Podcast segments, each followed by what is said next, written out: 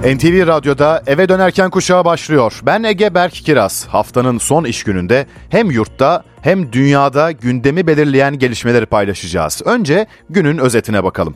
Meteoroloji Genel Müdürlüğü 27 kent için kar yağışı uyarısında bulundu. Bu kentler arasında İstanbul'da var. Kar ne zaman geliyor?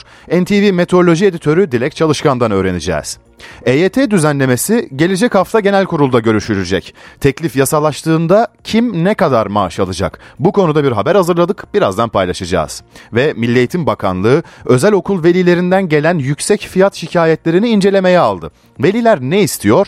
Okullar ve yönetimleri ne karşılık veriyor? Akışımızda bu konuda özel bir haber var. Onu da mikrofona getireceğiz. Manşetimiz ise seçim gündemi. Önce Cumhurbaşkanı Erdoğan'ın sonra CHP lideri Kılıçdaroğlu'nun mesajlarını vereceğiz. Başlıklarımız bu şekilde. NTV Radyo'da akşam haberleri başlıyor.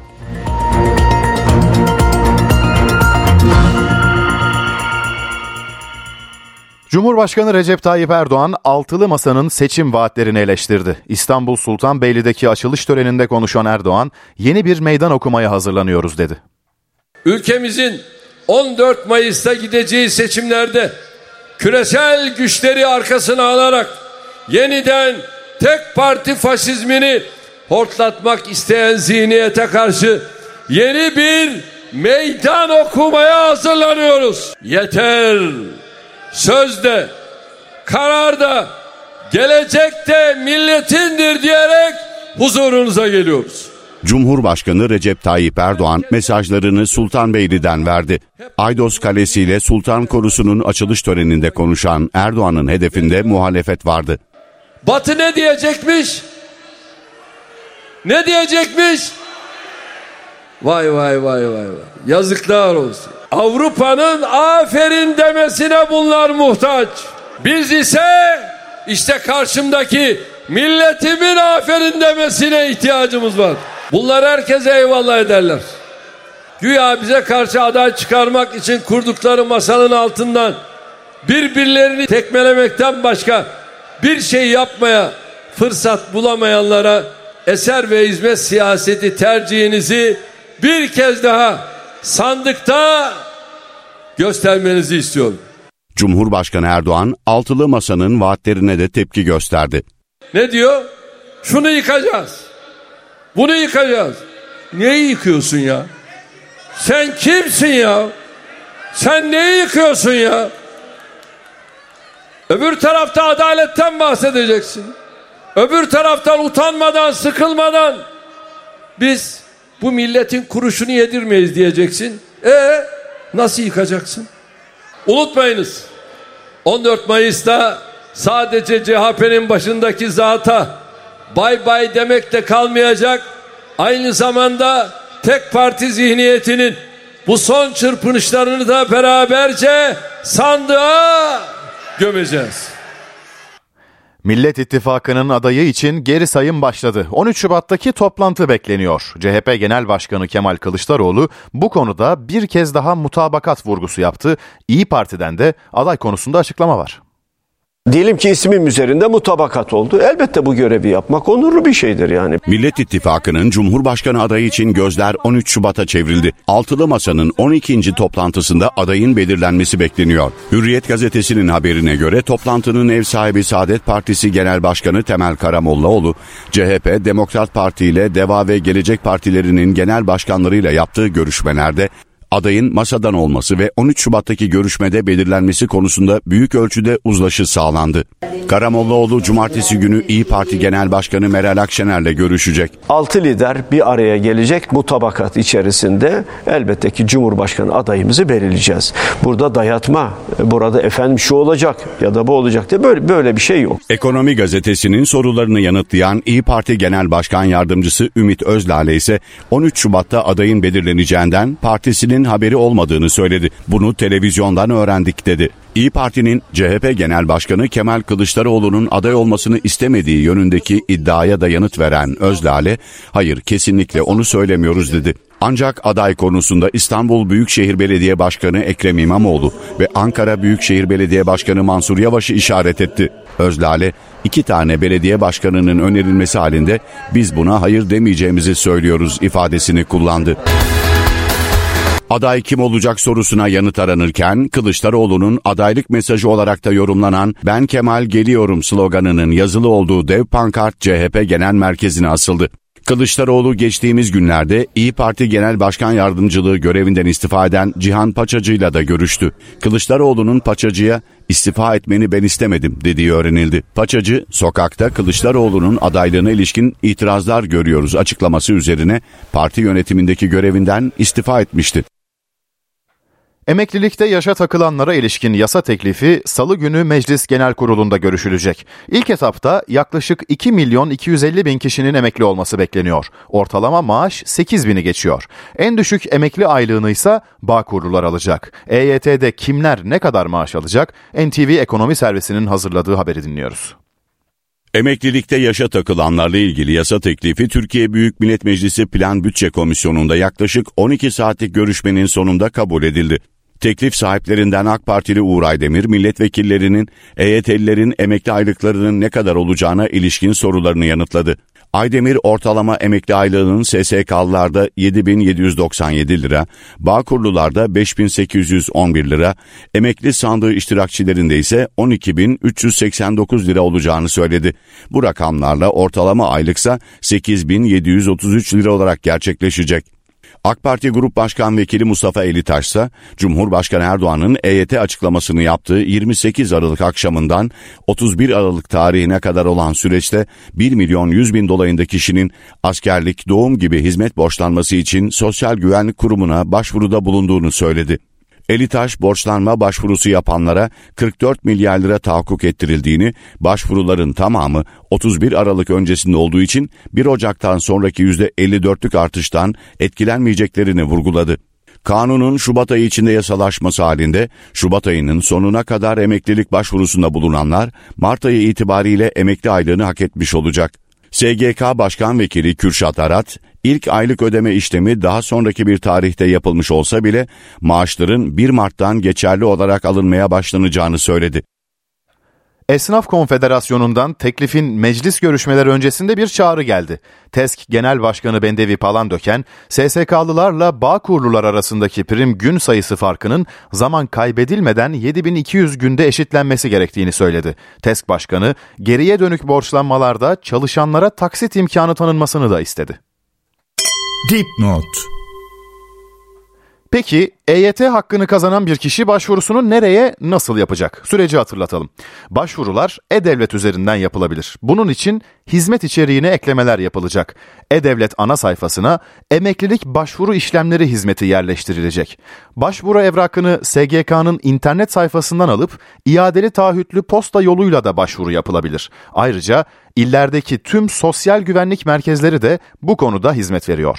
Aylık bağlama işlemi tamamlandığında SGK hak sahibine bilgi yazısı ve SMS gönderecek. Başvuru sürecinin ardındansa gözler ilk aylıklara çevrilecek. Enflasyon yıla beklentilerin üstünde bir artışla başladı. Aylık bazda 9 ayın en yüksek enflasyonu gerçekleşti. Önce rakamları, sonra konunun uzmanlarından Profesör Ege Yazgan'ın değerlendirmelerini aktaralım. Türkiye İstatistik Kurumu verilerine göre tüketici fiyat endeksi Ocak'ta aylık %6,65 oldu. Yıllık %57,68'e geriledi. Rakamları Twitter üzerinden değerlendiren Hazine ve Maliye Bakanı Nureddin Nebati, Kasım ayında başlayan enflasyondaki düşüş eğilimi Ocak ayında da sürmüştür ifadesini kullandı. Yurt içi üretici fiyat endeksi ise Aralık ayındaki düşüşün ardından yeniden arttı. Üfe Ocak'ta %4,15 yükselirken yıllık bazda %86,46'lık artış oldu. Baz etkisiyle yıllık enflasyonda bir düşüşü gördük ama aylık enflasyon rakamı bizi gerçekten e, beklentimizin çok üzerinde gerçekleşti. Kuru kontrol etmemize rağmen, enerji de bize yardım etmesine rağmen uluslararası fiyatlarda biz enflasyonu çok ciddi bir oranda arttırmışız. Enflasyonda hem aylık hem yıllık bazda en fazla yükselen grup sağlık harcamaları oldu. Onu lokanta ve oteller takip etti. Ekonomistler enflasyondaki artışta geleceğe dönük bekleyişlerin etkisiyle hizmet grubunun öne çıktığını söylüyor. Aynı malı neredeyse bir buçuk misline başka bir yerde görüyorsun. O zaman şöyle bir manzara çıkıyor karşımıza. Kimse aslında bu ortamda bu bu kadar faiz enflasyon makasının bu kadar açık bir olduğu bir ortamda fiyatlamayı nasıl yapacağını doğru düzgün bilmiyor. Ocak'ta enflasyon sepeti de güncellendi. 2023 için kadın taytı enflasyon sepetine alınırken kakaolu toz içecek, pamuklu kumaş, çocuk gömleği, plastik mutfak eşyaları, hastane yatak ücreti ve kültürel faaliyetleri sepetten çıkardı. Ayrıca sigara, otomobil, uçak bileti gibi ürünlerin ağırlıklarında da değişikliğe gidildi. Ve özel okullardaki ücret tartışması. Milli Eğitim Bakanlığı velilerden gelen şikayetleri incelemeye aldı. Bunun üzerine İstanbul'da bir okul veliler şikayetlerini dillendirmesin diye sözleşmeye tartışma yaratan bir madde ekledi. Beyna, Beyza Nur Özer'in haberi. Özel okul ücretlerinde tavan artış oranı %65 olarak belirlendi. Ancak çoğu özel okulda yemek, kıyafet ve kırtasiye gibi ek hizmet ücretleri de eklenince fiyatlar yüz binlerce liraları buluyor. Velilerin şikayeti artınca Milli Eğitim Bakanlığı veli şikayetlerini değerlendirmeye aldı. Bakanlık özel okul kayıt sözleşmesi dışında ek ücret tespit edilirse öncelikle asgari ücretin 5 katı, ikinci kez tekrarında 25 katı, üçüncü kez tekrarı halinde ise kurum kapatmaya varan kademeli ceza sisteminin uygulanacağını hatırlattı. Özel okul ücretlerindeki artışın en çok olduğu illerden biri de İstanbul. Kadıköy'de bulunan bir özel okul yemek, kırtasiye gibi ek kalemlerde yaptığı fahiş fiyat yükselişiyle velilerin tepkisini çekti. 14 bin lira olan yemek ücretini bu yıl 80 bin lira olarak açıklayan okul yönetimi tepkilerin önüne geçebilmek için öğrenci kayıt sözleşmesine bir madde ekledi. Bu maddeye göre okul aleyhine beyanlarda ve faaliyetlerde bulunan velilere uyarı yapılıyor. Böyle bir durumda öğrencinin kaydının silineceği ve veliden tazminat alınacağı belirtiliyor. Benim meslekteki 36. yılım ki 36 yıldır ben ilk kez böyle bir maddeyle böyle bir durumla karşılaştım. Ben böyle e, sözleşmede böyle bir madde gördüğüm zaman öncelikle bir soru işareti belirir bende. Acaba hani bir şey var da e, onu önlemek için mi böyle bir e, yol e, seçildi? Ben tedirgin olurum. Demek ki bunun altında bir şeyler var. Uzmanlara göre sözleşmedeki madde hukuka aykırı. Okulun koymuş olduğu maddede hem kişilerin özgürlük haklarını sınırlıyorsunuz hem de eğitim haklarını. Dolayısıyla velilerimiz bu maddenin imzalanması ve kendilerine dayatılması konusunda hukuk yollarına başvuru yapabilir. Her özel okulda bir kayıt yaparken sözleşme metni vardır. Bu sözleşme metni hiçbir zaman kişilerin hak, hürriyet ve özgürlüğünü, anayasal özgürlüğünü kısıtlayıcı olamaz. Arkadaşına gitti, dedi ki bizim okulun yemekleri çok kötü, bu bir eleştiridir. Eğitimi kötüdür, bu bir eleştiridir. Böyle bir durumda bunu duyar duymaz e, idare hemen öğrencinin kaydını silmeye kalkışırsa velinin burada tazminat hakkı doğar ve dava yoluna girer. Spor'un dünden bu yana konuştuğu konuyla devam ediyoruz. Fenerbahçe Adana Demirspor maçının ardından hakem kararlarına öfkeli. Bugün olağanüstü toplantı yapan yöneticiler Federasyon Başkanı Mehmet Büyükekşi ile görüşmek için Riva'ya gitti. Övünç Özlem'den dinliyoruz ayrıntıları. Fenerbahçe Kulübü Başkanı Ali Koç ve yönetim kurulu üyeleri bugün saat 16'da Riva'daki federasyon binasına gittiler. E, gidiş sebepleri Türkiye Futbol Federasyonu Başkanı Mehmet Büyükekşi ile görüşmekti. Görüşmenin gündem maddesi dün akşam oynanan Adana Demirspor Fenerbahçe maçındaki hakem Ali Palabayık'ın yönetimi. E, Fenerbahçe Kulübü yönet maçın ardından Adana'da yapılan açıklamada e, yönetim kurulu üyelerinden e, Selahattin Baki'nin yaptığı açıklamada hakem kararlarını ağır bir dille eleştirmiş, konunun takipçi olacaklarını ifade etmişti. Bugün yönetim kurulu Ali Koç'un da katıldığı toplantıda e, Fenerbahçe iddiasında e, toplandı. Yapılan toplantının ardından da federasyona geçerek Mehmet Büyükekşi ile konuşma kararı alındı. E, Başkan Ali Koç'un bu görüşmede özellikle VAR hakemine, video yardımcı hakem pozisyonuna yardımcı hakem istedikleri, isteyecekleri bu konuyla ilgili Mehmet Büyükekşi'ye taleplerini sunacaklarını aktarabiliriz. Aynı zamanda e, yine dün akşamki maçın hakemi Ali Palabay'ın bundan sonra Fenerbahçe maçlarına verilip verilmemesiyle ilgili hakemliğine devam edip e, edip et, etmemesiyle ilgili de e, konu konuşulacak. Fenerbahçe Kulübü bugün resmi internet sitesinden dünkü maçın tartışmalı pozisyonlarını yayınlayarak e, sallanan bir e, hakem düdüğü görseliyle resmi internet sitesinden bir videoda paylaştı. Aynı zamanda yarın Yüksek Divan Kurulu toplantısı var. E, belirli periyotlarda yapılan bu toplantı için Fenerbahçe Kulübü özel bir açıklama yayınladı. Açıklamada Fenerbahçe Kulübü üyelerin üyelerinin bu toplantıya azami katılım göstermesi, alınacak kararlarla ilgili fikirlerini ifade etmesi e, vurgulandı resmi internet sitesinden yapılan açıklamada. Detayları Övünç Özlem'den dinledik. Bugün başka önemli gelişmeler de oldu. Kısaca anlatalım. Alevi Bektaşi Kültür ve Cemevi Başkanlığı'na Ali Arif Özzeybek atandı. Özzeybek, İçişleri Bakanı Süleyman Soylu'nun danışmanlığını yürütüyordu. Alevi Başkanlığı Cumhurbaşkanı kararıyla kurulmuştu. İstanbul Ataşehir Belediyesi'ne operasyon düzenlendi. İhaleye fesat karıştırma iddiasıyla yürütülen iki ayrı soruşturmada aralarında 3 belediye başkan yardımcısının da bulunduğu 28 kişi gözaltına alındı. Ataşehir Belediye Başkanı Battal İlgezdi'nin de şüpheli sıfatıyla ifadesine başvurulacağı öğrenildi. İstanbul Bahçeli Evler'de direksiyon hakimiyetini kaybederek durakta yolculara çarpan İETT şoförü Sefer Baldan adliyeye sevk edildi. Kazada bir kişi hayatını kaybetmiş, beş kişi de yaralanmıştı.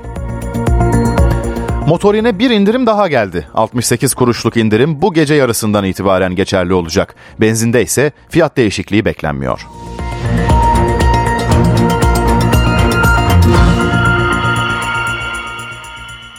9 ülkenin güvenlik gerekçesiyle temsilcilik, temsilciliklerini geçici olarak kapatmasına tepkiler sürüyor. Ankara, tehdit varsa istihbarat neden bize bildirmedi diye soruyor. Dışişleri Bakanı Mevlüt Çavuşoğlu'nun açıklamalarını dinleyelim. Bizimle detayları paylaşmadan önce bu adımlar atmaları tüm ülkeler için söylüyorum maksatlı. Yani burada Türkiye istikrarsız, Türkiye'de terör tehdidi var imajı vermek istiyorlarsa bu dostluğa da sığ, yakışmaz, sığmaz, müttefikliğe de sığmaz. Hele hele seçim öncesi Türkiye'yi böyle AK Parti iktidarını, Cumhurbaşkanlığı iktidarını e, bizleri zor durumda düşürmeye çalışıyorlarsa bizim halkımız da yani bunun arkasında ne olduğunu çok iyi biliyor. Bunun da onlara bir faydası yok. Amaçlarına hizmet etmez. O yüzden biraz dürüstlük, biraz samimiyet bekliyoruz. Dün büyükelçilere verdiğimiz mesajda aynen e, budur. Yani burada terör örgütlerinin sinsi gündemine hizmet etmemeleri gerektiğini söyledik dün. Bu mesajı e, verdik. Ve aynı zamanda DAEŞ'le ve PKK dahil tüm terör örgütleriyle biz mücadele ediyoruz. Yabancı terörist savaşçılarla en çok mücadele eden ülke biziz. Yani her bakımdan hangi açıdan bakarsanız bakın e, bu açıklamalar ve e, kapatma eylemleri maksatlıdır. Amerika Birleşik Devletleri Büyükelçisi Jeffrey Flake, konsoloslukları kapatma kararı gerginliği sürerken İstanbul'da demirleyen Amerikan donanmasına ait savaş gemisini ziyaret etti. Flake, Türkiye'nin önemli bir NATO müttefiki olduğunu söyledi. Amerikan donanmasının önemli destroyerlerinden USS Nimitz İstanbul'u ziyaret etti. Yaklaşık 400 mürettebatın bulunduğu gemi NATO misyonu kapsamında Dolmabahçe açıklarında demirledi. Gemi ABD Büyükelçisi Jeff Flake'i ağırladı. Büyükelçi başkonsolosla birlikte savaş gemisini gezdi. Bu ziyaret Türkiye ile ortaklığımızın harika bir göstergesi. Burada bulunmaktan büyük mutluluk duyuyorum. Türkiye önemli bir NATO müttefiki. Personel de güverteden İstanbul manzarasını izledi. USS Nitze daha sonra İstanbul Boğazı'ndan Marmara açıklarına doğru yol aldı. Bu sırada sahil güvenlik komutanlığı ekipleri rutin görev faaliyeti kapsamında gemiye eşlik etti. 155 metre uzunluğundaki USS Nitze 2004 yılında suya indirilmişti. Üzerinde bir helikopter pisti de bulunuyor. Modern güdümlü füzeler, roket sistemleri ve torpidolarla donatılan gemi bugüne kadar Hürmüz Boğazı ve Yemen açıklarında Amerikan donanması adına önemli görevlerde bulundu. Savaş gemisinin son olarak Akdeniz görev gücü kapsamında faaliyetlerini sürdüren 6. filoya destek olmak amacıyla görevde bulunduğu belirtildi. Birçok ilin kar hasreti yeni haftada bitecek. İstanbul'a kar pazar günü geliyor. 3 gün etkili olması bekleniyor. Daha fazla ayrıntıyı NTV Meteoroloji Editörü Dilek Çalışkan'dan dinleyelim. Romanya üzerinden yine İzlanda kökenli yeni bir kar yağışı geliyor. Bu kar yağışı 50 kentimizi etkileyecek. Pazarla salı günü arasında ülkemiz kar altında kalacak diyebilirim. Pazartesi de yoğun kar yağışlarımız var. İstanbul'da yarın öncelikle yağmur var. Ardından akşam saatlerinde kısım kısım kara dönmeye başlar yağışlar. Pazar günü şiddetli bir rüzgar var. O rüzgarla yoğun kar yağışları olacak İstanbul'da. Avrupa yakasında yoğunluğu daha fazla görünen o ama kentin geneli beyaza bürünecek. Pazartesi ve salı da devam edecek kar yağışı. Ee, pazartesi biraz daha ince taneli, daha yumuşak taneli bir kar yağışı olacak. Ama 3 gün kar bekliyoruz İstanbul'da. İstanbul dışında Bursa, Balıkesir, Sakarya'da yoğun kar yağışları olacak. Ege'ye kar geliyor İzmir'e bile yağabilecek ki e, İzmir'de pazar günü fırtına var. Fırtına ile birlikte İzmir'in en az 3-4 ilçesine kar yağabilir. Ayrıca Manisa'dan Muğla'ya kadar Fethiye Dağları Antalya'nın iç kesimlerine kadar sokulacak kar yağışı. Antalya'nın da büyük bir bölümünde kar görülecek. Isparta'da kar var. Yine Konya ve Kayseri'de pazar günü kar alacak yerlerimizden. Pazartesi ise daha da yoğunlaşacak bu kar yağışı tüm Karadeniz ve İç Anadolu bölgesini etkileyecek. Ankara'da hafif hafif yağıyor kar ama yoğun kar pazar gecesi gelecek Ankara'ya. Ayrıca Doğu ve Güneydoğu Anadolu bölgelerimizde de hafta sonu yoğun kar yağışı var. Gaziantep ve Diyarbakır'ın birçok ilçesine kar yağacak. Adana'da ve Mersin'de ise yağmur şiddetli özellikle sahil kesiminde ama o bölgelerde de hemen iç kesimlere ilerledikçe yoğun kar yağışları olacak. Yani ülkemiz hem karın güzelliğini hem de zor taraflarını yaşayacak gibi e, gözüküyor. Ayrıca okul tatili bazı kentlerimizde pazartesi salıya kadar uzayabilir. Sıcaklıklar İstanbul'da rüzgarın da etkisiyle sıfır derecenin altında hissedilecek. İzmir'de bile sıfır dereceye inecek. Rüzgarın olduğu Marmara ve Ege bölgelerinde hissedilen sıcaklıklar genel olarak sıfır derecenin altında olacak. Geç gelen kış, artan bakım ve teknik parça masrafları nedeniyle pek çok sürücü araç bakımını ihmal etti. Bu nedenle kar yağışı öncesi otosanayilerinde yoğunluk yaşanıyor. Parçalar yenileniyor. Mekanik sistem teker teker kontrol ediliyor. İstanbul'da hafta sonu kar uyarısı yapılmasıyla birlikte sürücüler otosanayi sitelerinin yolunu tuttu. Ancak yedek parça fiyatlarındaki yükseliş araç sahiplerini düşündürüyor. İlk aracı aldığımda buraya getirmiştim. Bakımlarını falan hepsini yaptırdım. Buraya getirmek istiyorum çünkü 6 yıldan beri yani birisi önerdi burayı bana zaten. Sanayi işleri güvenebileceğin insanlar önemlidir. Fiyatlar fark ediyor ya. Çok fark ediyor. Başka bir yere gittiğinizde 3000 TL, 5000 TL, e, başka bir yere gidiyorsunuz 1000 TL. Daha önce gerek duymadık. Şu an için geldik. Gerçi yaptırmasak da olur ama havalardan dolayı. Ama yine de bakım yaptıracağız. Bakım fiyatlarında geçen yıla göre ortalama %100'e yakın bir artış var. Rakamlar otomobillerin yapısına, modeline göre değişebiliyor. Motor yağ değişimi, yağ filtresi, hava filtresi, polen filtresi gibi değişim. Kışlık olarak da bunun içine antifriz çok önemli bir unsurdur. Motor suyu deniz aynı zamanda buna. Bu araca göre mutlaka e, fiyat farkı ediyor. Sizin aracınıza koyacağımız antifriz 200 lira gibi bir maliyeti olur. E, motor yağ değişimi araca göre yine değişiklik verir. Yani toplam maliyeti 1000, 1500 lira civarına kadar çıkabiliyor. Periyodik bakım olarak diyorum. İthal parçayla e, yarı yarıya veya yarıdan fazla dahi atıyor. Ustalar uyarıyor. Periyodik bakımlar hava koşullarından bağımsız olarak yol güvenliği açısından büyük öneme sahip. Osmaniye'de bugün saat 14.05'te 4,6 büyüklüğünde bir deprem meydana geldi. Çevre illerde de hissedilen sarsıntı herhangi bir hasara neden olmadı. Osmaniye Valisi Erdinç Yılmaz olası hasara ilişkin tarama ve takibin devam ettiğini açıkladı. Depremin kendisini hatırlattığı bugün İzmir'den de sarsıntıyı 10 saniye öncesinden haber veren yeni bir cihazın haberi geldi. Proje 9 Eylül Üniversitesi Deprem Araştırma ve Uygulama Merkezi'ne ait.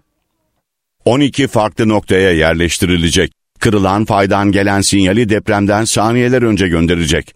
Faydan gelecek sinyali depremin şiddet değerindeki sarsıntısı bize gelmeden önce bilgi vermiş olacak. Bu bazen işte 10 saniye, 5 saniye, bazen 20 saniye. Sismik kaynaktan uzaklığa göre değişecek bu. Proje 9 Eylül Üniversitesi Deprem Araştırma ve Uygulama Merkezi'ne ait. 2 yıl önce başlanan deprem erken uyarı sisteminde sona gelindi. Test aşamasında olan cihazı jeoloji, jeofizik, inşaat, bilgisayar ve elektronik mühendisleri geliştirdi. İzmir'in 12 farklı noktasına yerleştirilecek olan cihaz 5,5 ve üzerindeki depremleri algılayacak. Fay kırılmaya başladığı sırada merkeze bir uyarı gelecek. Sistemden gelen bu uyarı direkt olarak AFAD'a bildirilecek. cep telefonlarına mesaj olarak iletilecek. İnsan bazlı düşündüğümüzde o kişi diyelim ki 20 saniyesi var.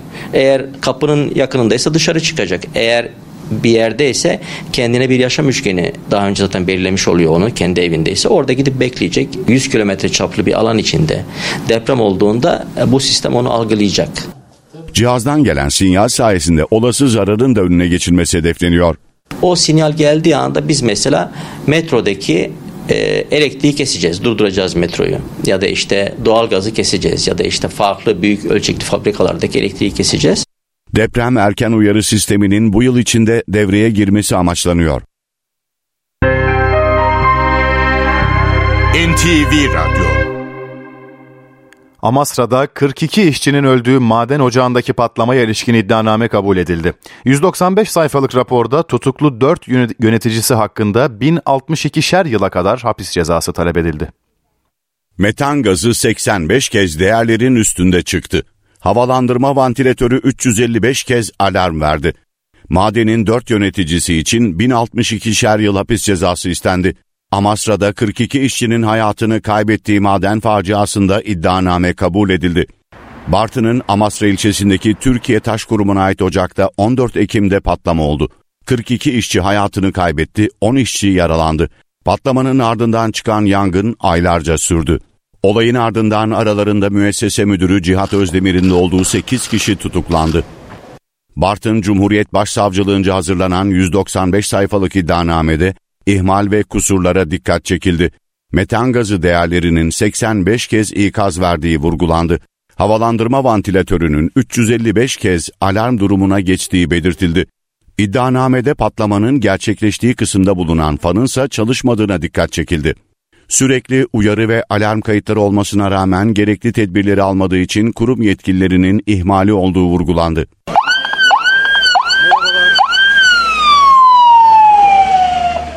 Tutuklu müessese müdürü Cihat Özdemir'le 3 yönetici için 42 kez olası kastla öldürme suçundan 1062'şer yıla kadar hapis cezası talep edildi. 4'ü tutuklu, 19 şüphelinin ise 22 yıla kadar hapsi isteniyor. Türkiye'de her yıl ortalama 200 bine yakın kişi kanser teşhisi konuluyor. Tedavide erken teşhis hayat kurtarıyor. Bu nedenle yaşa ve cinsiyete göre gerekli tarama testleri çok önemli. Peki hangi yaşta hangi tarama testi yapılmalı? Melike Şahin, doçent Murat Sarı ile konuştu. Bizim ülkemizde ve gelişmiş ülkelerde e, ölümün ana sebebi artık kanser, kardiyovasküler hastalıklar ikinci sıraya indi. En sık ölüm sebebi kanser oldu ve kendi toplumumuzda bakacak olursak 2020 yılına ait Dünya Kanser Örgütü'nün yapmış olduğu çalışmalarda Türkiye'de 230 bin yaklaşık yeni kanser vakası olduğu düşünülmekte ve bu kanser vakaları arasında da en sık görülen kanser her iki cinsiyette akciğer kanseri gibi. Erkeklerde Akciğer kanserinden sonra en sık görülen kanser prostat, kolon kanseri diye devam ederken kadınlarda meme kanseri, e, tiroid kanseri ve kolon rahim kanseri diye devam etmektedir. Kanser hala ölümcül ancak aynı zamanda tedavi edilebilir bir hastalık. Erken teşhis tedavide başarı oranını artırıyor. Erken evrede yakalayabiliyorsak biz bu kanseri tedavi edebiliriz. Yani kanser tedavisi olmayan bir hastalık değil. Biz bir hastaya kanser tanısı koyduktan sonra yaptığımız ilk iş evrelemek oluyor. Eğer hasta erken evre yakalanmışsa ki biz bunlara evre 1, 2 ve 3 hastalık diyoruz. Biz bu 3 evrede de ana tedavi modalitemiz cerrahi. Hiçbir zaman değişmeyecek gibi gözüküyor. Yani kanseri vücuttan dışarıya çıkartmak. Bunu yaptıktan sonra ya öncesinde ya da sonrasında hastalığın geri gelme riskini azaltmak için tedavi uygulamaları yapıyoruz. Erken teşhis için yaş ve cinsiyete göre gerekli rutin tarama testlerini aksatmamak hayati önemde meme kanseri, kolon kanseri, rahim ağzı kanseri, prostat kanseri ve akciğer kanseri tarama programları devam etmekte. Dolayısıyla bu tarama programlarına eğer risk sahibiysek mutlaka katılmamız lazım. Tarama programlarına girmek lazım ama artık rahim ağzı kanseri de HPV aşılarıyla kontrol altına alınabiliyor gibi gözükmekte. Dolayısıyla bizim kız çocuklarımıza, erkek çocuklarımıza HPV aşılanması açısından bu aşıları ulaştırabilmemiz gerekiyor gibi gözükmekte. Sigara ve alkolden uzak durmak, sağlıklı beslenmek ve hareketli bir yaşam tarzı benimsemekse kanser riskini azaltıyor. Bugün dış gündemin en çok dikkat çeken haberi. Çin'le Amerika Birleşik Devletleri arasında casus balon gerginliği yaşanıyor. Amerikan semalarındaki casus balonun hedefinin bir askeri hava üssü olduğu tahmin ediliyor. Çin, Dışişleri Bakanı Antony Blinken'ın Pekin ziyareti öncesi Amerika Birleşik Devletleri'ne casus balon gönderdi. Pekin'in casus balonunun birkaç gündür Amerikan semalarında seyrettiği açıklandı. Amerikan ordusu balonu etkisiz hale getirmek için harekete geçti. Başkan Joe Biden'ın vur emri vermesi ihtimaline göre hazırlık yapıldı. Aralarında F-22 savaş uçaklarının da yer aldığı hava unsurları seferber edildi. Balonun bulunduğu bölgenin hava sahası sivil uçaklara kapatıldı. Biden'ın ilk tepkisi balonu vurun oldu. Ancak askerler bunun tehlikeli bir seçenek olduğunu, balon vurulduktan sonra yeryüzüne düşecek olan parçalarının veya küllerinin bir tehlikeye yol açabileceğini ifade ettiler ve bu seçenekten vazgeçildi. Amerikan ordusu alınan önlemlere rağmen balonu düşürmenin riskli olacağı sonucuna vardı. Jetler balonu vurmak yerine izlemeye aldı. Hava sahasına girer girmez teknolojik olarak Çin'e bilgi göndermeyecek noktaya taşıyorlar. Yani etkisiz hale getiriyorlar. Casus balonun güzergahı üzerinde bir dizi hassas tesis bulunduğu açıklandı. Hedefinin Montana'daki askeri hava üssü olduğu tahmin ediliyor.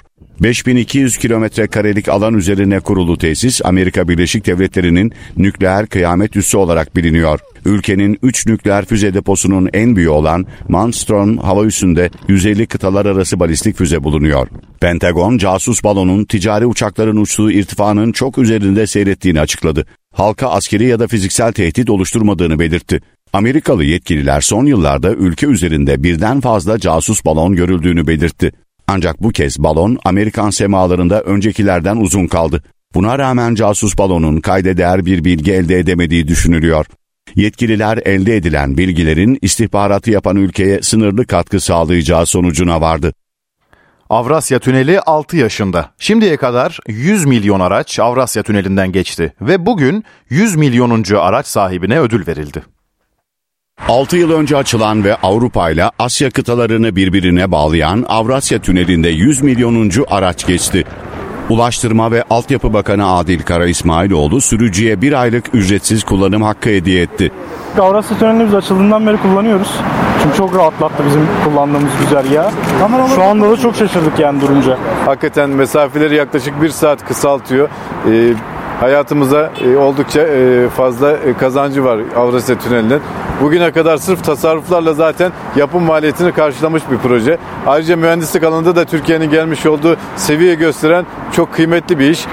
Bakan Kara İsmailoğlu, Avrasya Tüneli'nin ülke ekonomisine 6 yılda 1.2 milyar dolarlık katkı sağladığını ve yatırım maliyetini bu sürede karşıladığını belirtti. Sadece 2022 yılında 33 milyon saat zaman tasarrufu, 38 bin ton yakıt tasarrufu, 19 bin ton emisyon azalımı, 79 milyon araç kilometre azalmasıyla oluşan kaza maliyeti tasarrufu elde etmesi sonucunda ülke ekonomisine 6 yıllık toplam katkısı 1,2 milyar dolara ulaşmıştır. Böylelikle Avrasya Tüneli ülke ekonomisine katkısıyla yatırım maliyetini 6 yılda karşıladı. Sivas'ın Zara ilçesindeki Tödürge Gölü dünyanın en iyi 10 buzaltı dalış noktasından biri. Gölde 25 Şubat'ta dünya rekoru denemesi gerçekleştirilecek. El değmemiş doğası, kışın 30 santimetreyi bulan buz kalınlığı, yer yer 45 metrelik derinliği. Tödürge Gölü dünyanın en iyi buzaltı dalışı lokasyonlarından biri.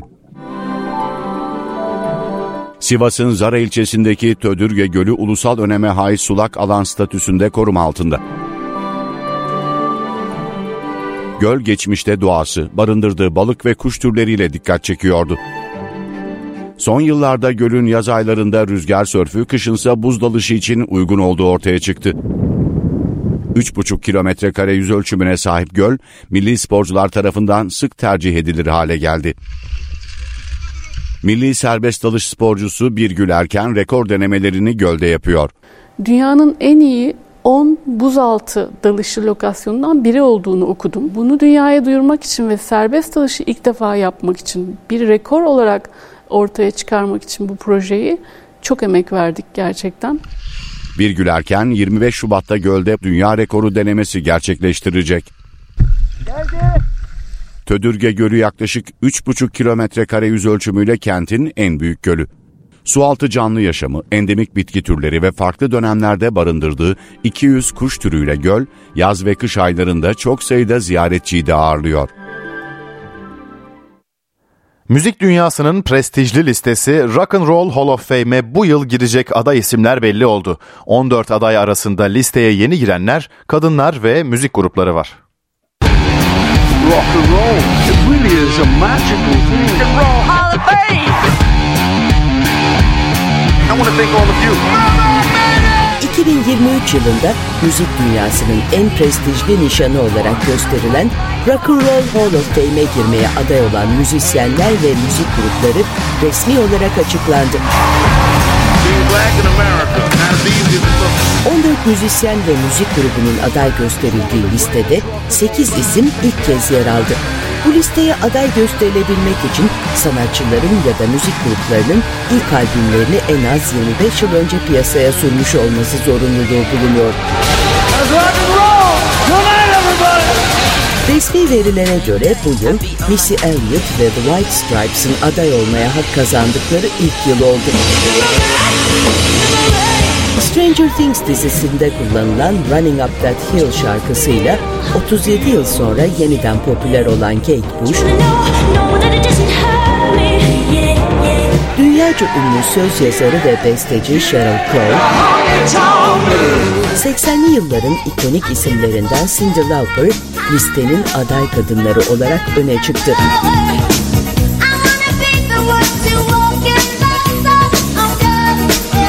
Iron Maiden, The White Stripes, Rage Against the Machine ve Soundgarden gibi önemli müzik grupları da listede boy gösteriyor.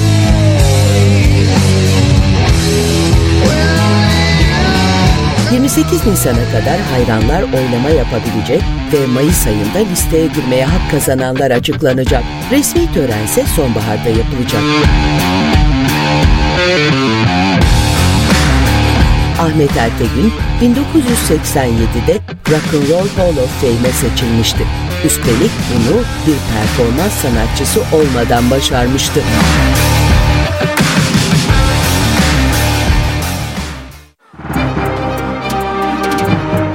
Borsa İstanbul Ulusal Yüz Endeksi 4972 puandan işlem görüyor. Serbest piyasada dolar 18.82, euro 20.44 seviyesinde. Euro dolar paritesi 1.08, ons altın 1881 dolarda.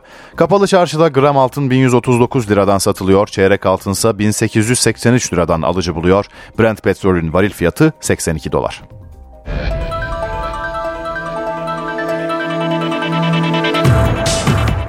Fenerbahçe Adana Demirspor maçındaki hakem kararlarına sert tepki gösterdi. Ali Palabıyık'ın bir operasyonun parçası olarak bu maça atandığını söyleyen Fenerbahçe yöneticisi Selahattin Baki katledildik dedi. Ali Palabıyık seni kim atadı bu maça? Kim verdi bu emri Fenerbahçe'yi katletmen için? Sayın Büyükekşi soruyorum size. Fenerbahçe'de Adana Demirspor maçının hakemi Ali Palabıyık'a öfke büyük. Yönetim Kurulu üyesi Selahattin Baki bir bir biten mücadeledeki hakem kararları için operasyon dedi. Fenerbahçe'ye operasyon yapmak için görevli gelmişti bu maç. Bir takım daha fazla nasıl katledilebilir? Bunun başka bir örneği varsa onu da konuşalım. Gol atıyoruz, net bir gol sayılmıyor. Üç tane net penaltımız var, verilmiyor. Son dakika beraberliği yakalıyoruz. Net bir gol var olmasa onu da vermemeye kalktı. Başta Fenerbahçeliler olmak üzere bütün Türk futbol severleri iyi hatırlar. İvan Bebek diye bir şeref yoksunu, haysiyet yoksunu bir hakem vardı. Ali Palavi'yi tebrik ediyorum. Onun da önüne geçti bugünkü performansı. Sarı lacivertliler Ali Palabıyık'ın hakemlik kariyerine son verilmesini istiyor. Sivas Galatasaray maçında offside'ımsız skandalıyla şu andaki en büyük rakibimize şampiyonluk yolunda 3 puan, bize bu gibi maçlarda bir puanı zor toparlayacağımız senaryolar. Bir daha bu Ali Palabıyık'ı Fenerbahçe maçını bırakın. Hiçbir Türk takımının alt lig dahil maçında görmek istemiyorum. MHK değişiminin ne kadar yerli yerinde olduğunu bir kere daha gördük. Çünkü bu yıllardır burada yer etmiş anti Fenerbahçe lobisi, MHK'nin içindeki o çöreklenmiş, geldiğimizden beri savaş vermeye çalıştığımız zihniyet gider ayak son bir darbe vurup gitti Fenerbahçe'ye. Süper Lig'de lider Galatasaray'ın 6 puan gerisine düşen Fenerbahçe, pazartesi günü arabam.com Konya Sporu konuk edecek. Hakem kararlarına tepki gösteren Fenerbahçe yöneticileri bugün önce sabah saatlerinde Samandıra'da olağanüstü bir toplantı gerçekleştirdi. Şimdi ise Türkiye Futbol Federasyonu'nun Riva'daki merkezinde Başkan Mehmet Büyükekşi ile görüşüyor. Diğer yanda Fenerbahçe Teknik Direktörü Jorge Jesus Adana Demirspor maçındaki tartışmalar hakkında konuştu. Hakem kararlarında adalet yoktu. İki net penaltımız vardı. O pozisyonlarda VAR'dan maçın hakemine yardım edilebilirdi. Görmediklerini düşünmüyorum. Devreye girmek istemediler. Normal bir hakem yönetimi olsaydı o maçı kazanırdık şeklinde konuşan deneyimli teknik direktör kırmızı kart görmesine sebep olan diyaloğu da anlattı. Jesus maç bitince hakemin yanına gidip saygı çerçevesi içinde itiraz ettim. Miha Zayt'sa yapılan faul hakkında görüşümü söyledim dedi. Beşiktaş'ın yarın oynayacağı Sivas Spor maçı kamp kadrosu açıklandı. Uzun süreli sakatlığını atlatan Raşit Gezal kafilede yer aldı. Yaklaşık 4 ay sahalardan uzak kalan Cezayirli Yıldız son olarak 16 Ekim'de oynanan Beşiktaş-Trabzonspor maçında forma giymişti. Siyah beyazlıların Konya Spor'dan yeni transfer ettiği Amir Hacı Ahmetoviç de kadroda yer aldı. Bosnalı oyuncunun hazır olması durumunda teknik direktör Şenol Güneş'in Hacı Ahmetoviç'e ilk 11'de şans vermesi bekleniyor. Küme düşme hattından uzaklaşmayı hedefleyen Demir Grup Sivas Spor'da sakatlıkları nedeniyle Yatabare, Ulveştat ve NG forma giyemeyecek. Yarın saat 16'da 4 Eylül stadında oynanacak maçı hakem Zorbay Küçük yönetecek. Euroleague'de çift maç haftasında temsilcilerimiz sahneye çıkıyor. Fenerbahçe Beko galibiyet özlemine son vermeye çalışacak. Anadolu Efes ise galibiyet serisi yakalamak için parkede olacak. Fenerbahçe Beko Galibiyet özlemine son vermek için Alba Berlin karşısında galibiyet arayacak. O karşılaşma bu akşam saat 20.45'te başlayacak. Anadolu Efes ise iki maçlık galibiyet özlemine çarşamba günü Jalgiris karşısında son vermesinin ardından bugün saat 22'de lider Olympiakos'a konuk olacak.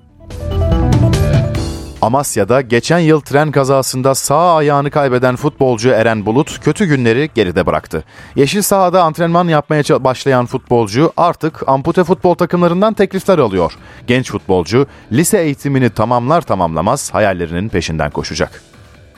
Tren kazasında sağ bacağını kaybeden genç futbolcu yeşil sahalara geri döndü. 16 yaşındaki Eren ampute futbol takımlarından teklifler alıyor. Çok kötü bir kaza geçirdim ama yine de pes etmedim. O içimdeki tutku hala var. Milli takım aşkım hala sürüyor. Amasya İl Özel İdare Spor'da oynayan Eren Bulut'un başarılı bir futbol hayatı vardı. 15 yaş altı milli futbol takımı seçmelerine katılacaktı. Geçen yıl antrenmana giderken dengesini kaybederek tren raylarına düştü. Trenin çarpması sonucu kazada sağ bacağını kaybetti. Eren protez bacakla yeni bir hayata başladı. İlk işi futbola geri dönmek oldu. Artık ampute futbol takımlarından teklifler alıyor.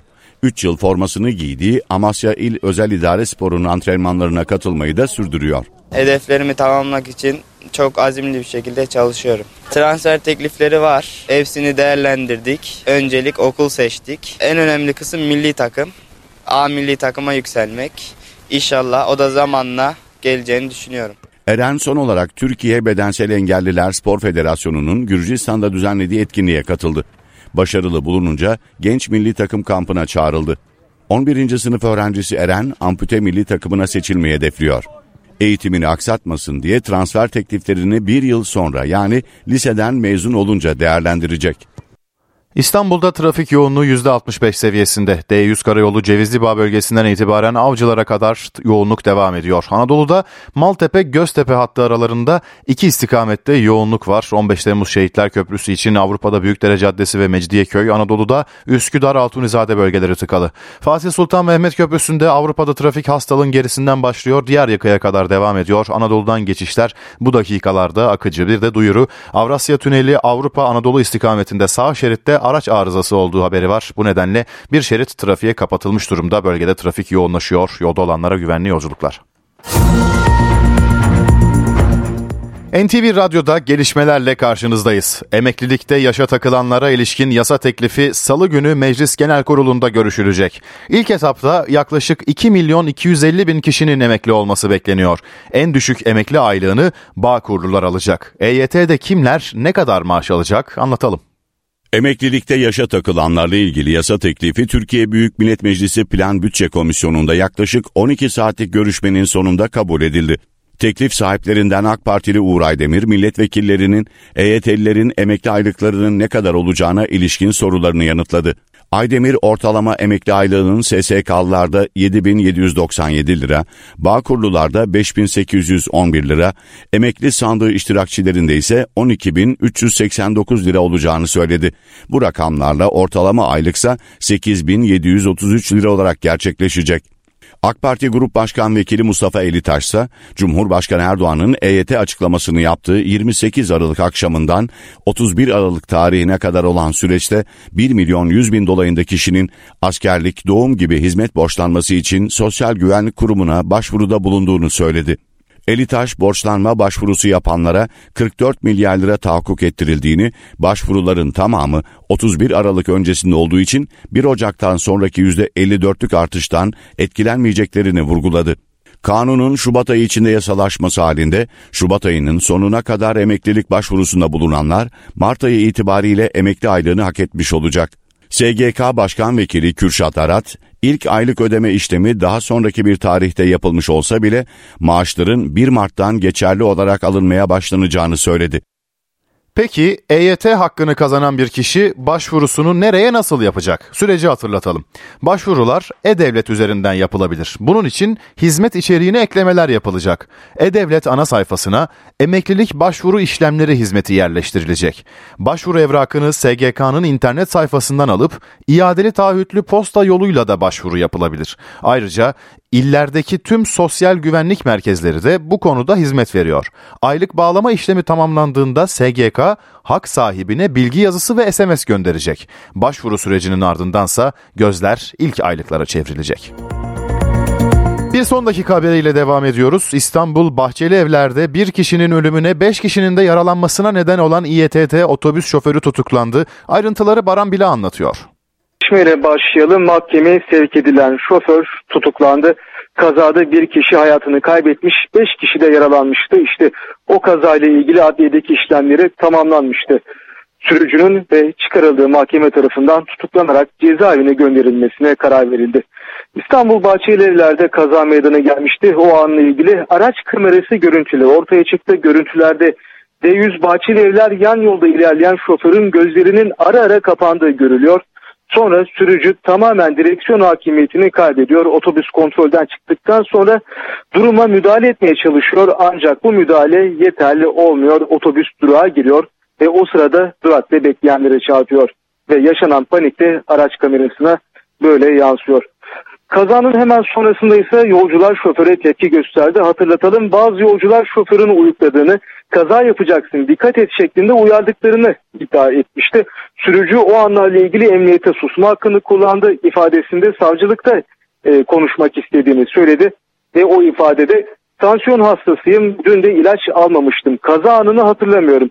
Olay öncesinde gözlerim karardı. Olay yaşandıktan sonra kendime geldim. Kesinlikle uyumadım yolcuların beyanını kabul etmiyorum şeklinde savunma yapmıştı. Ve o kazada %41 engelli raporu olan 51 yaşındaki Hikmet Kaya hayatını kaybetti. Cenazesi e, Sinop'a gönderildi. İkisi yabancı uyruklu, 5 kişi ise yaralandı. Şoför tutuklama talebiyle mahkemeye sevk edilmişti ve mahkemedeki işlemlerin ardından tutuklanarak cezaevine gönderilmesine karar verildi. Gelişmeleri NTV ile ortak yayında Baran Bila'dan dinledik. Cumhurbaşkanı Recep Tayyip Erdoğan altılı masanın seçim vaatlerini eleştirdi. Bunlar Avrupa'nın aferin demesine muhtaç ifadesini kullandı. Ülkemizin 14 Mayıs'ta gideceği seçimlerde küresel güçleri arkasına alarak yeniden tek parti faşizmini hortlatmak isteyen zihniyete karşı yeni bir meydan okumaya hazırlanıyoruz. Yeter sözde karar da gelecekte milletindir diyerek huzurunuza geliyoruz. Cumhurbaşkanı Recep Tayyip Erdoğan mesajlarını Sultanbeyli'den verdi. Aydos Kalesi ile Sultan Korusu'nun açılış töreninde konuşan Erdoğan'ın hedefinde muhalefet vardı. Batı ne diyecekmiş? Ne diyecekmiş? Vay vay vay vay vay. Yazıklar olsun. Avrupa'nın aferin demesine bunlar muhtaç. Biz ise işte karşımdaki milletimin aferin demesine ihtiyacımız var. Bunlar herkese eyvallah ederler. Güya bize karşı aday çıkarmak için kurdukları masanın altından birbirlerini tekmelemekten başka bir şey yapmaya fırsat bulamayanlara eser ve hizmet siyaseti tercihinizi bir kez daha sandıkta göstermenizi istiyorum. Cumhurbaşkanı Erdoğan altılı masanın vaatlerine de tepki gösterdi. Ne diyor? Şunu yıkacağız. Bunu yıkacağız. Neyi yıkıyorsun ya? Sen kimsin ya? Sen neyi yıkıyorsun ya? Öbür tarafta adaletten bahsedeceksin. Öbür taraftan utanmadan, sıkılmadan biz bu milletin kuruşunu yedirmeyiz diyeceksin. E nasıl yıkacaksın? Unutmayınız.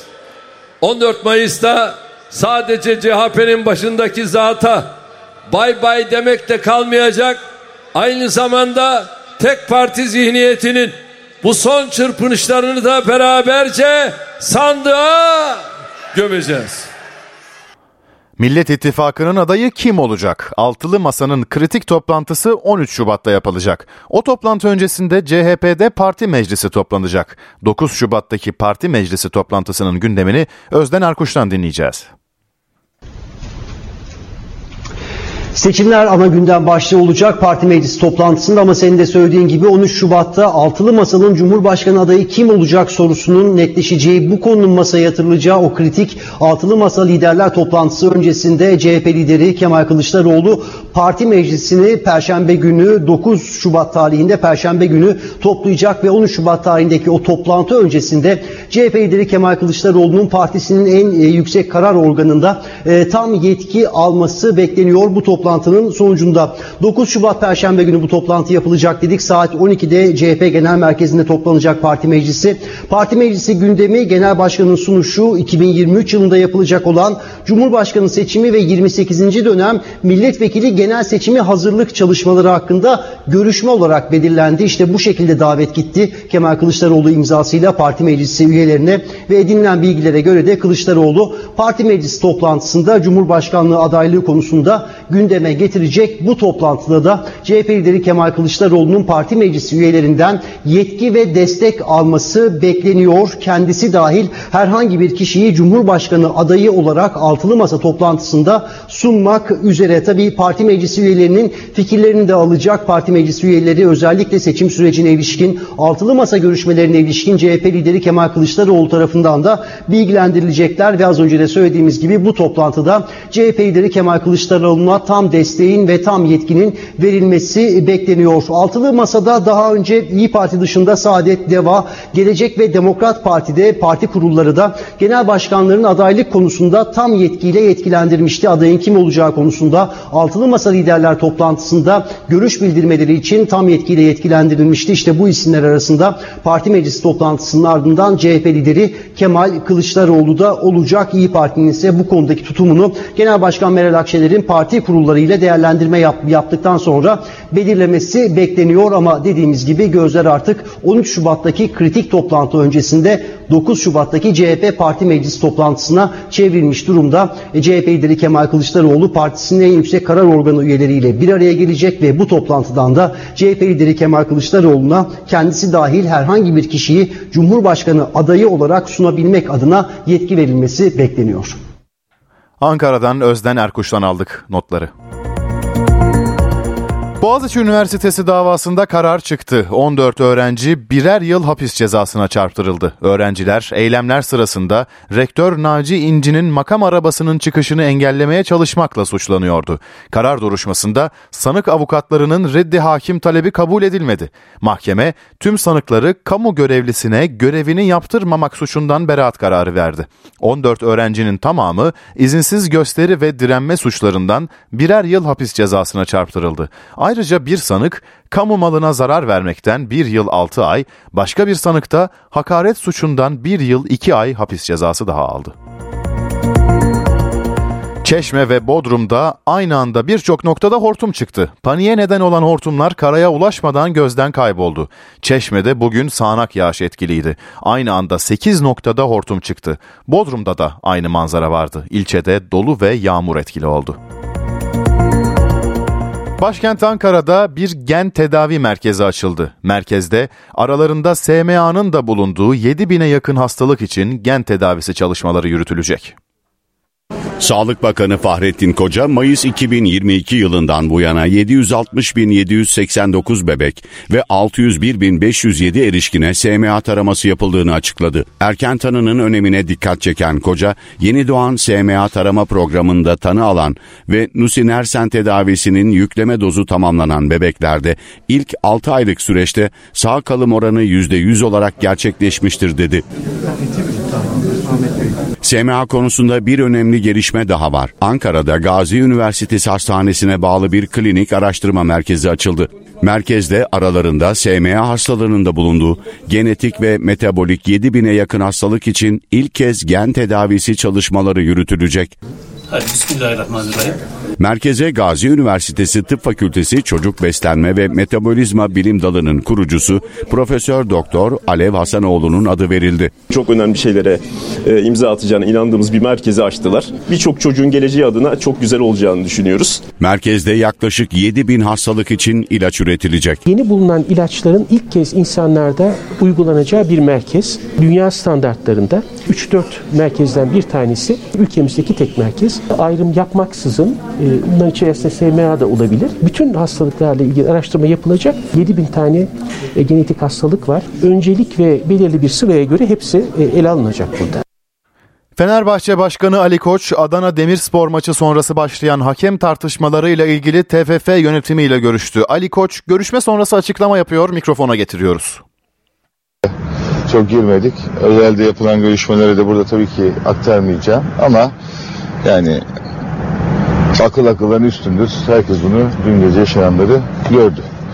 Şimdi Türk hakemleriyle bu işin gitmeyeceği apaçık ortada. Ki yabancı hakem konusunda en karşıyken artık yabancı hakem denememiz lazım denen noktaya geldik. Biz şöyle bir öneride bulunduk. Federasyonumuz Dünya Kupası arasında en azından VAR'a yabancı hakemi yapabilir miyiz? İrdeledi.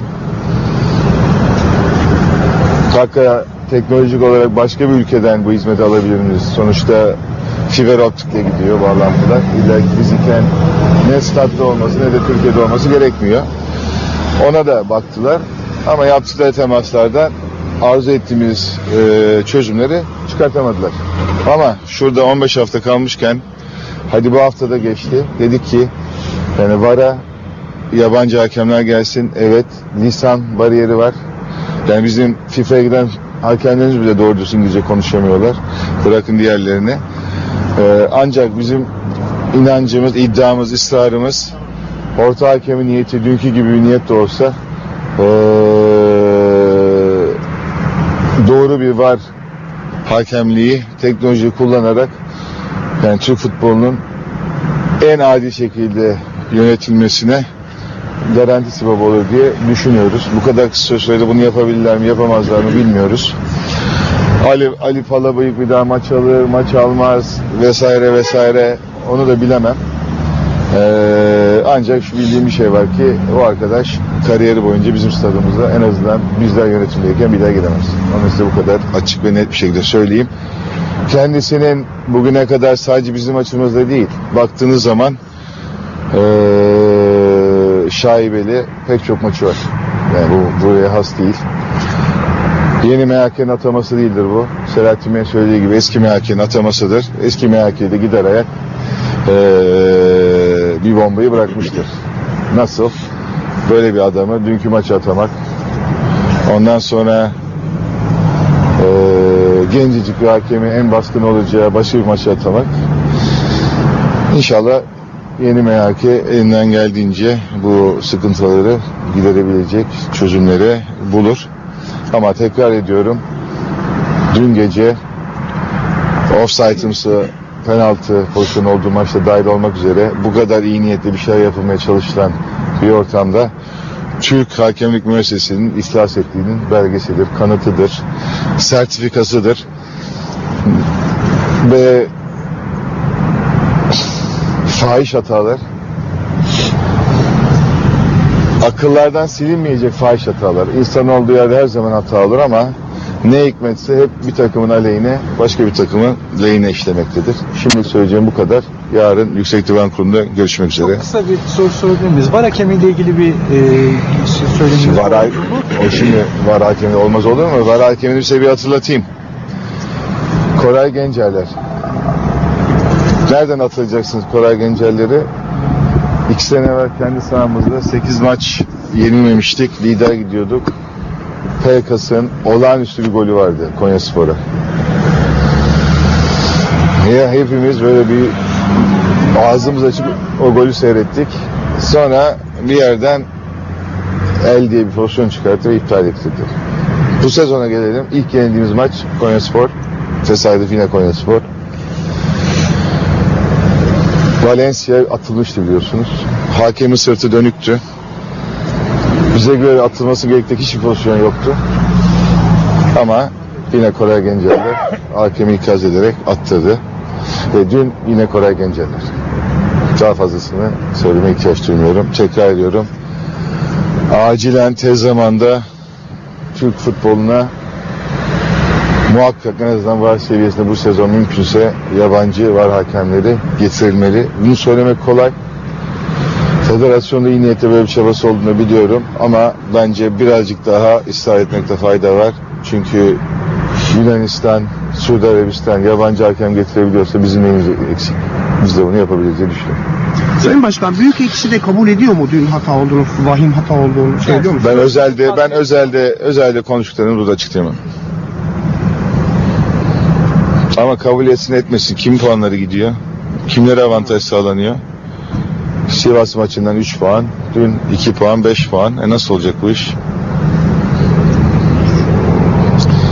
Camiama da sesleneceğim. Hepsini yarın yapacağım. Siz burada soğukta duruyorsunuz diye durdum. Yoksa biz açıklama yapmayacak tarzımız da diye buradan çıkıp açıklama yapmak. Çok teşekkür ediyorum. İyi akşamlar. Fenerbahçe Başkanı Ali Koç, Türkiye Futbol Federasyonu yönetimiyle yaptığı görüşmenin ardından açıklamalarda bulundu. Canlı olarak mikrofona taşıdık. Çin, Amerika Birleşik Devletleri'ne casus balon gönderdi. Balon bir süre sonra Amerikalı yetkililer tarafından fark edildi ama imha edilmedi. Washington'la Pekin arasındaki casus balon krizini az sonra NTV temsilcisi Washington'dan Hüseyin Günay'dan alacağız. Hüseyin hazırmış hemen sözü ona bırakalım.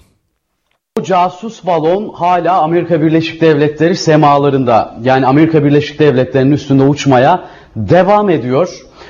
Ancak Amerikalı teknoloji devleri ve Amerikan ordusu o casus balonun Çin'e herhangi bir bilgi göndermesini önlediler. Yani blokaj uyguladılar.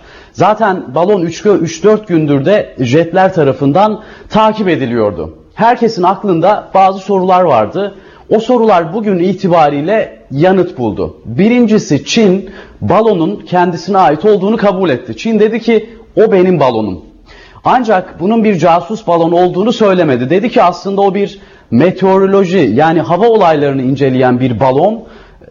Rüzgara kapıldı. Ta Çin'den Pasifik Okyanusu'nu aştı. Pasifik Okyanusu'nu aştı ve Amerika Birleşik Devletleri'nin üstüne kadar geldi. O yüzden endişe edecek bir şey yok. Hatta Amerikalılara da çıkıştı Çin. Dedi ki balonumuzu bırakın. Balonumuzu bırakın biz gelip balonumuzu alırız dedi. Elbette Amerikalılar bu açıklamaya biraz güldüler.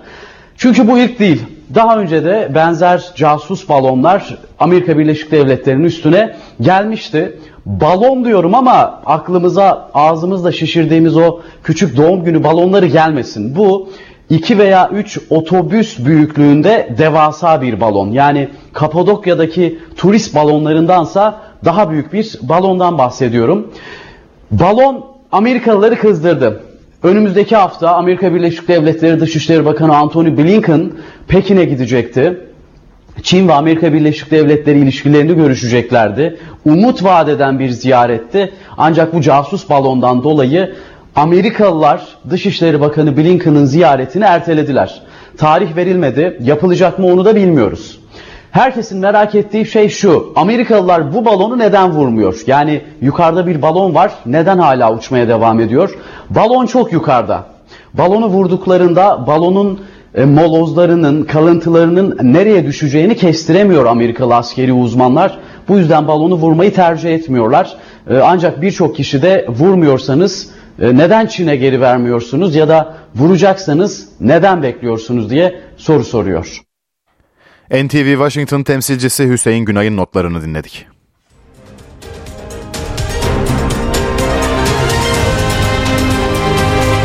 NTV Radyo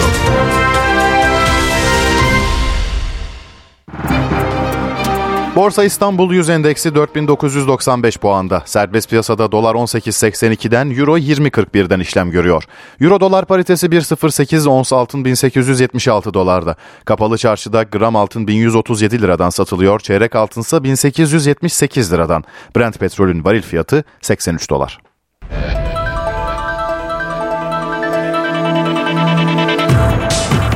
Fenerbahçe Başkanı Ali Koç Adana Demirspor maçında hakem tartışmalarının ardından yabancı var hakemi çağrısını yineledi. Futbol Federasyonu Başkanı Büyükekşi ile yaptığı görüşmenin ardından konuşan Koç, Ali Palabıyık bir daha bizim stadımıza gelemez dedi.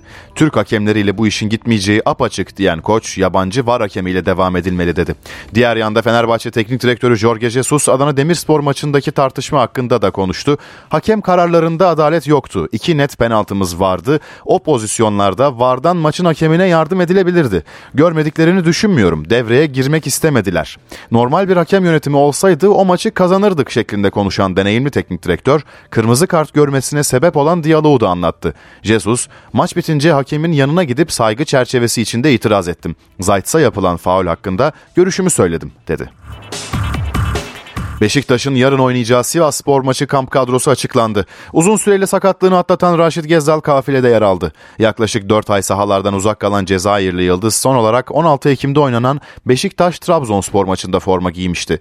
Siyah beyazlıların Konya Spor'dan yeni transfer ettiği Amir Hacı Ahmetoviç de kadroda yer aldı. Bosnalı oyuncunun hazır olması durumunda teknik direktör Şenol Güneş'in Hacı Ahmetoviç'e ilk 11'de şans vermesi bekleniyor. Küme düşme hattından uzaklaşmayı hedefleyen Demir Grup Sivas Spor'da sakatlıkları nedeniyle Yatabare, Ulveştat ve Enci forma giyemeyecek. Yarın saat 16'da 4 Eylül stadında oynanacak maçı hakem Zorbay Küçük yönetecek. Paris Saint Germain sezonun en kritik maçlarından birine Kylian Mbappe'den yoksun çıkacak. Sakatlanan yıldız oyuncu Şampiyonlar Ligi son 16 turundaki Bayern Münih mücadelesinde forma giyemeyecek. Çarşamba günü oynanan Montpellier maçında sakatlanan Mbappe sahalardan 3 hafta uzak kalacak. Fransız forvet Paris Saint Germain'le Bayern Münih'in 14 Şubat'ta karşılaşacağı Şampiyonlar Ligi son 16 turu maçında görev yapamayacak. Mbappe'nin 8 Mart'taki rövanşa yetişmesi bekleniyor. Bu sezon 26 maçta sahne alan Mbappe 25 gol kaydetti.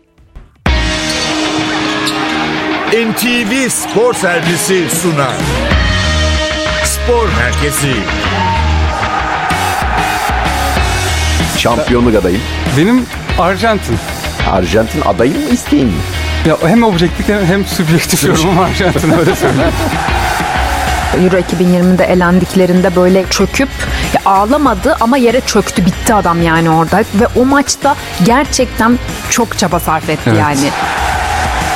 Mesela Fenerbahçe şu performansını 5 sene devam ettirsin. UEFA Avrupa Ligi'nde vesaire nerede olursa olsun. Şampiyonlar Ligi'nde bu performansı göstermek kolay değil. Tabii. Çünkü çok dişli takımlarla oynuyorsunuz. Maç 3-3, 120. dakikaya hakem 3 dakika eklemiş. 120 artı 3'te önce Fransa Kolo Muani ile karşı karşıya gol kaçırdı. Döndü o atak, Arjantin pozisyona girdi. Lautaro Martinez kafayla dışarı attı. Herhalde bundan daha heyecanlı, futbol kalitesi bu kadar yüksek bir Dünya Kupası finali olmamıştır. Spor Merkezi hafta içi her gün 19.15'te NTV Radyo'da.